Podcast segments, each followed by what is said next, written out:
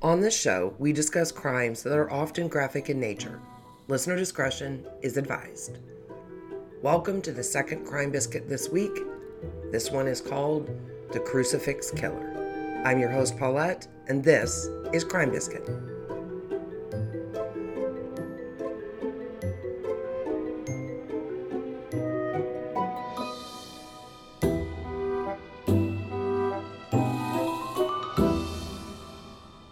I can't promise that this will be an extra long episode, but it is a second one, so baby steps. I'll get there.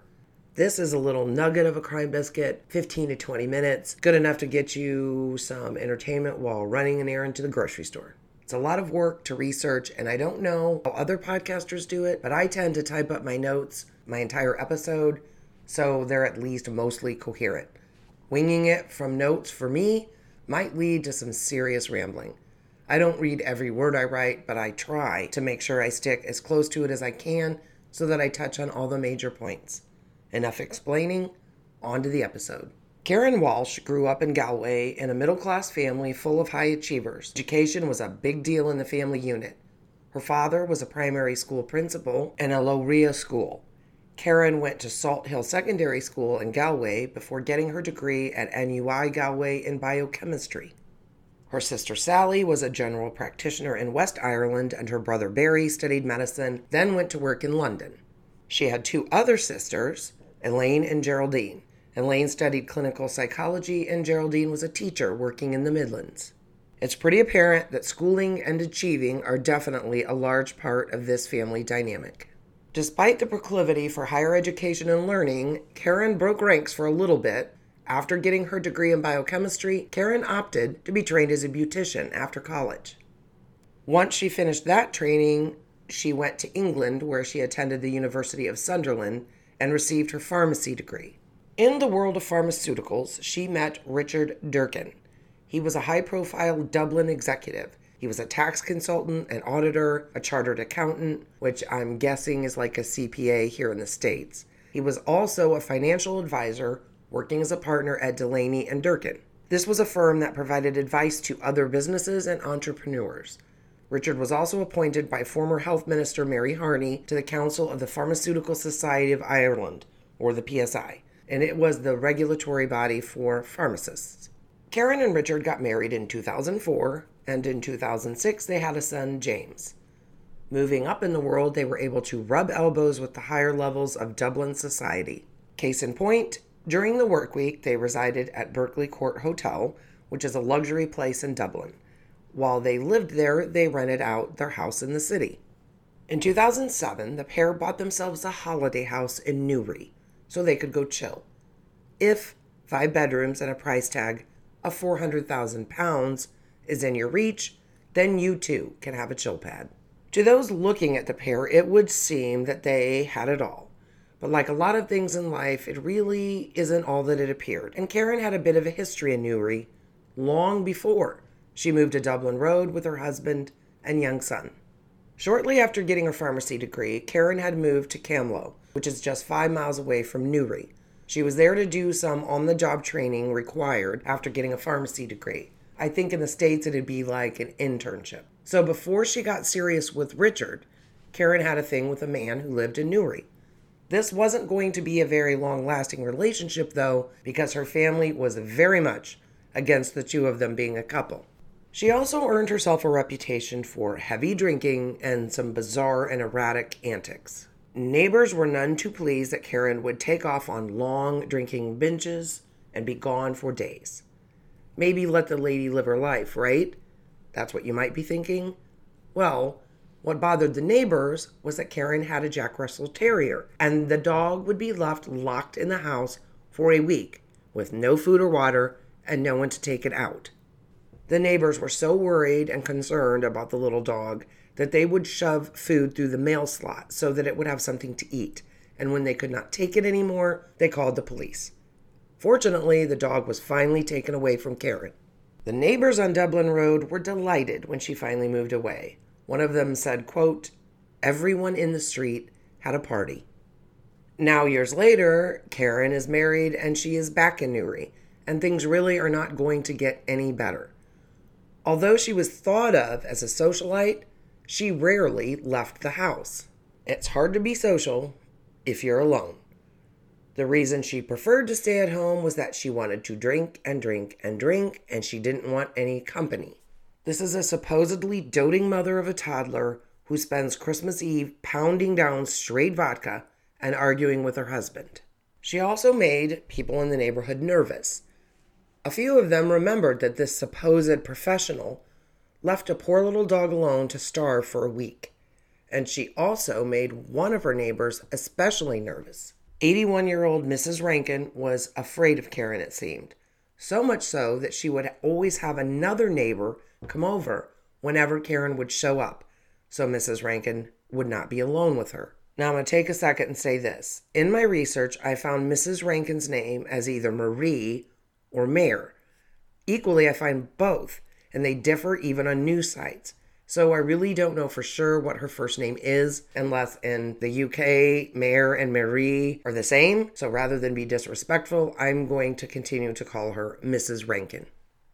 Mrs. Rankin was a sweet, gentle lady who was enjoying her retirement surrounded by her kids, grandkids, and lots of friends. She also happened to be one of the few people in the neighborhood that actually met Karen Walsh face to face. Seems that Karen was a bit of a phantom to the other neighbors. Probably, I'm guessing, because she was holed up in her house drinking in her free time. One woman who lived close by said she never saw Karen at all. Another neighbor pointed out that Karen wasn't seen out in bars or at the hotel drinking. Everyone just kind of knew that she liked to drink alone. This was not true, however, of Richard Durkin, Karen's husband. People saw him frequently going in and out of the house, and when neighbors would have interactions with him, he was a friendly person. Now, Mrs. Rankin, on the other hand, was the exact opposite when it came to enjoying adult beverages.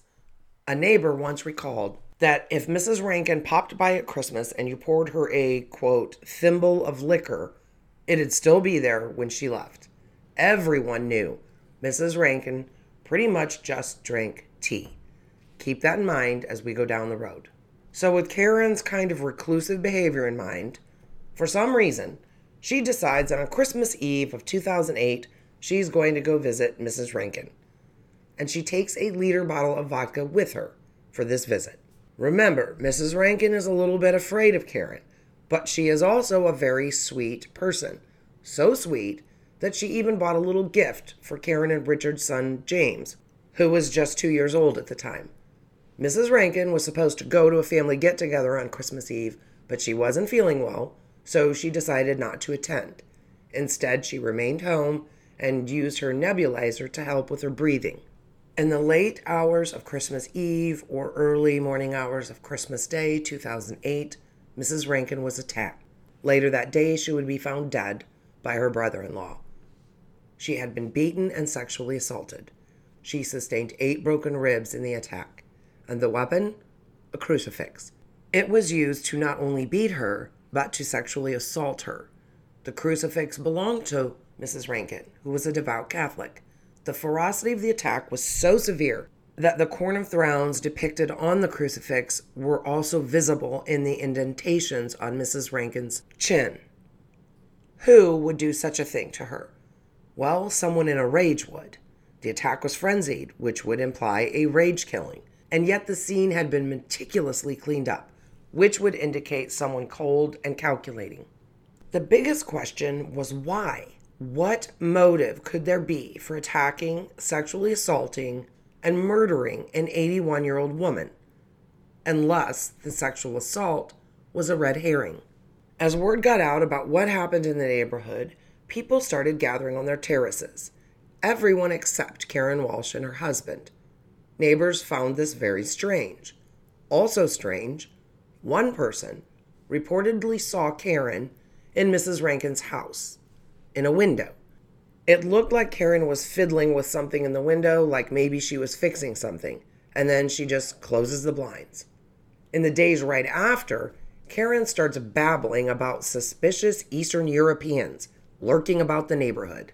No one else living in the area seemed to remember seeing any suspicious characters roaming about. Since Karen was seen at the house, and since the evil Eastern Europeans couldn't be located, on December 28th, police arrest Karen Walsh for the murder. Her response to being arrested for murder? Quote, I can't believe this. It is bizarre. Problem was with this arrest, they had no idea what could have set Karen off that would lead to the murder of Mrs. Rankin. The only idea they can come up with is that maybe Mrs. Rankin had spoke to Karen about how she was ruining her life, meaning how Karen was ruining her own life. It was pretty obvious she had a drinking problem. I mean, for Lord's sake, she brought a liter of vodka with her to Mrs. Rankin's house and sat on the end of the elderly woman's bed, downing it while she was there to visit. In fact, at one point, she claims Mrs. Rankin was drinking with her. Remember the thimbleful of liquor thing earlier? I doubt Mrs. Rankin was drinking the vodka with Karen. This leads us to think maybe this was a drunken rage. And the crucifix was used because it was nearby. And the sickening sexual assault with the crucifix would make it seem like it was a sexually motivated crime. By the time April 2009 rolls around, the police and the prosecutors are positive that they have their culprit and they want to proceed with murder charges against Karen. After she's charged with murder, rumors start circulating that Karen has been looking into plastic surgery and asking questions about fake passports. You might wonder what good does that do you if you're in jail? Well, Karen wasn't in jail. She was out on bail. Once authorities get wind of these rumors, though, they rearrest Karen because they consider her a flight risk. Now, mind you, they arrested her in the end of 2008, but the trial doesn't happen until 2011. On Thursday, the 22nd of September, at Belfast Crown Court, Karen Walsh denies that she killed Mrs. Rankin. She claims that Mrs. Rankin was alive and well when she left after her visit. Sue Woodruff, a forensic biologist, says otherwise. She says DNA that was found on Mrs. Rankin's chin was Karen's DNA. There was also DNA on Mrs. Rankin's breasts and on the crucifix, and that also matched Karen. Sue Woodruff said that the odds of that DNA coming from anyone other than Karen Walsh was one in a billion. Hell, winning the lottery has better odds than that. On October 4th of 2011, Karen Walsh is found guilty of the murder of Mrs. Rankin. The judge adjourned and did not pass sentence yet until the victim impact statements could be given to the court. 24 days later, Karen is sentenced to life in prison with a minimum of 20 years before parole could be considered. Judge Hart said, quote, she had inflicted a brutal and sustained assault on a frail and vulnerable pensioner. End quote. He made a statement earlier to the effect that he didn't believe Karen intended to kill Mrs. Rankin, even going so far as to say that Karen tried to resuscitate Mrs. Rankin at one point. But before you get all riled up at Judge Hart, he also said this the exceptional vulnerability of Mrs. Rankin, and the deliberately degrading way in which she was treated after her death mean the minimum term must be a severe one to reflect the gravity of this truly heinous crime. Karen Walsh's life was seemingly in tatters. Her fancy holiday home was rented out, her pharmacy business in Dublin closed, her license revoked, and her reputation gone but that didn't stop her from making another attempt by appealing her conviction, which meant Mrs. Rankin's family had to go through the horror again. Senior judges in Belfast were not going to have it. In June of 2015, they rejected Karen's claims. The claims were that the jury was misdirected on DNA evidence, on Karen's level of intoxication, time of death, and the intentions or motive of the mystery person that attacked Mrs. Rankin. Lord Chief Justice Sir Declan Morgan said, quote, We have no sense of unease about the safety of this conviction. End quote. Karen will get to rot where she is for at least a couple of decades, and I sure hope when the minimum 20 years is up, she is not granted parole. She may have had a drinking problem, but there has to be some serious lack of humanity in you to beat an elderly person to death with a family crucifix and then take it to the next level of wicked by sexually assaulting her with it after you've killed her. I'm sorry, but some people just can't be fixed, And I'm of the opinion that Karen Walsh is one of them. That's it for this episode. Hang tight for the final crumb. Just a little teaser for an upcoming episode. I have a personal connection to a family member of a victim brutally killed in a triple homicide. He is going to sit down with me and give me all the insight on his sister's life, the crime, and the aftermath. I'm looking forward to sharing that with you in the near future. In the meantime, you can follow me on Facebook or Instagram at Crime Biscuit or send me an email at acrimebiscuit at gmail.com. Here's your final crumb. Don't leave your dog alone for a week. Don't drink a bottle of vodka just because you can. Don't blame Eastern Europeans for horrific crimes. Basically, don't be a Karen. Thanks for joining me. See you next time.